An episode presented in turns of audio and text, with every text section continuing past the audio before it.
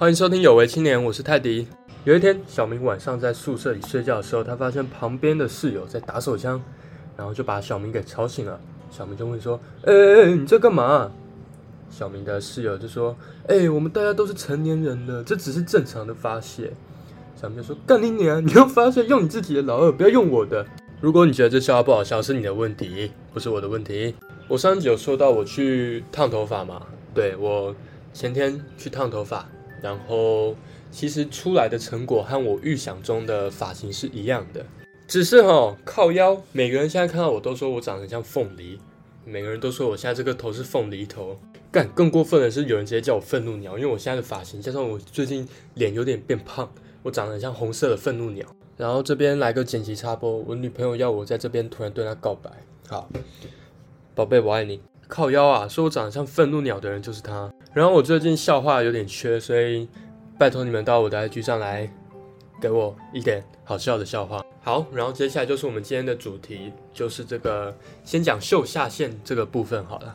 我最近迷上了手表，因为大家都知道手表对于男生来说，就像包包对于女生来说，就是有一种吸引力。像我们都知道爱马仕的包包会增值嘛。那像 Chanel、LV 的包包也很保值，因为二手价格很好。那有些手表也是一样，像是最大名鼎鼎的劳力士嘛，就是不止保值以外还可以增值。那当然不只有劳力士啊。那我现在就是哇，一直在看手表，一直在看手表。我一直很想找一个呃很适合我的风格，然后可以衬托出我看起来很有品味的一个表款，心目中的表款。手表可以拿来装逼，那也可以拿来。呃，显现你的社会地位，那当然也可以衬托出一个人的品味和呃风格。所以，作为我人生中第一只手表，那我当然会希望找到一个我很喜欢，那又很适合我的表嘛。所以我就一直找，一直找，一直找。那我发现我好像比较喜欢那种看起来比较复古的，比较不喜欢那种看起来很帅、很大颗的那种手表，兵工相向那种，而且我也买不起。好我好像比较喜欢复古一点，看起来很有气质、很有知性的那一种手表。所以作为一个入门的新手，当然就是先从寻找这个手表的品牌开始嘛。我就找哦，手表大概有哪些品牌？那哪些品牌我买不起？那一种就当然是拜拜，连看都不用看。所以我就开始找找找找找，那就开始对手表有一些初步的了解。那一些比较常见，而且价格也比较亲民。的知名的品牌大概就像是日本的 Seiko，然后 Casio，瑞士的天梭啊，还有 Swatch 啊之类的哈。反正我只是先随便讲几个比较有名的手表品牌，大家应该都知道。然后在手表品牌中，因为瑞士的制表工艺非常历史悠久，而且手艺又很精湛，所以很多很有名又很贵的那种手表品牌，通常很多都是瑞士的。像最有名的劳力士，其实就是瑞士的品牌，啊，当然还有很多。然后有一天我在上课时间，我我就拿出我的电脑开始找，哇，那个手表好，我在看。然后我就发现我很不喜欢日本的手表，因为我觉得，反正我就不喜欢啦。那跟瑞士表相比起来，也没有那么有品味，感觉就是输人一等。所以像日本 Seiko 啊，虽然 Seiko 是很不错的品牌，那可是有我也不喜欢，特别是 G-Shock 干。就是大便东西啊，没有啦，我知道可能很多人都戴，但我真的觉得不好看，我不喜欢，所以我就开始看 Tissot。大家都知道天梭这个品牌就是最入门、最亲民的瑞士表嘛，那带出去也是一个还不错的品牌，不会让人家觉得你没品味。那同时最重要是价格亲民了，所以我就开始看嘛，我就看我喜欢哪些，我有没有。我心目中的那种表款，然后我旁边的那位同学啊，平常上课会坐在一起，然后就是吃饭什么都一起的一个同学好朋友，我们就先叫他小胖好了。这个小胖呢，一转过头来看到我在看手表，他就这时候就很想要发表一些他的想法、感言、心得，就说：“哎，你怎么在看这个啊？”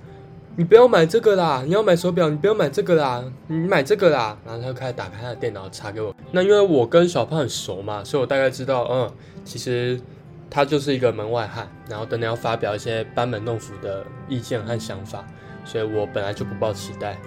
然后果然没有出乎我的意料，他叫我去买 DW。你们可以上网查一下 DW 这个品牌。简单讲就是，他居然拿 DW 跟 Tissot 在比，干我。当下我真的不知道我能说什么。所以当他开始推荐这个的时候，我就大概知道，呃，这个人就是一个门外汉，他就是一个什么都没有研究，但是就很喜欢发表他的言论的人。其实，在这个社会中本来就充斥着很多这样子的人，那他们本来就没有这方面的素养，但是他们又很喜欢针对他们没有研究的领域去发表他们的言论，高谈阔论。有时候他们可能只是想要融入这个话题或群体，那。有时候只会造成反效果，让别人觉得说：“哦，这个人就是没素养，这个人只是来秀下限的。”就有点像今天你看到一个完全平常没有在看 NBA 的人，然后突然走过来跟你说：“哎，勇士今天打谁啊？哦，湖人哦，哇，勇士一定赢啊，勇士那么强的感觉。”就是干这个人本来就没什么在关注，他根本什么都不懂，那硬要来这边发表他的言论，就只是来秀下限的。这个小胖他之前还有一次就是。呃，不知道聊到什么，反正他就跟我聊一只 ETF，他跟我说，哎，你现在去 all in 这个 ETF 啊，这 ETF 报酬率三十几趴，你现在买的话，很快怎样怎样怎样怎样，干你娘，最好是有报酬率三十几趴的东西啊，靠背啊，如果有的话，全世界每个人都抢着买，三十几趴报酬率，干这数字超级无敌可怕，他根本什么都不懂，完全不知道他到底是哪里来的这个资讯，反正就是世界上会有这种人，让你真的有时候会，哇靠，你什么都不懂，你还敢来这里？讲话讲这么大声啊！像我也有很多不懂的领域啊，对，所以我知道这个领域我不是专家，我什么都不懂，那我就他妈的闭上嘴巴，因为我如果这时候讲一些我的想法、我的言论，可能就会让别人觉得说，干这个没有素质，他什么都不懂，那我干脆不要讲，这样至少不会让别人觉得我只是来秀下限的而已。反正听到他常讲到这种呃很不可思议的言论的时候，我就知道说，干这个人大概就是那种人，所以。呃，我就不会想要跟这种人有更多的交流，因为我觉得这都是毫无意义的浪费时间。他又不懂，那我跟他交流什么？他只是来讲一些他自以为的看法而已。就像我今天如果要买一个有品味的手表，我买一个 DW，干就是没有品味的行为啊！这样真的只会造成反效果而已。好，所以呼吁身边所有人，如果你不懂，那就不懂，不要在那边装你很懂，这样只是秀下限，而且会让别人看不起你。接下来要讲第二种人。就是跟风仔啊、学人精啊、抄袭仔啊，你们身边有没有这种人？就是可能看了你买了一件很帅的衣服、很好看的包包、好看的配件啊什么的，那看了之后他就说哇，好好看哦，哪里买的？然后他就真的去跟你买了一个一模一样的。有些更过分的啊，是直接抄袭你整个风格，你整个人的风格，不管你是穿搭，甚至连说话方式，或者是你很多生活中的习惯之类的。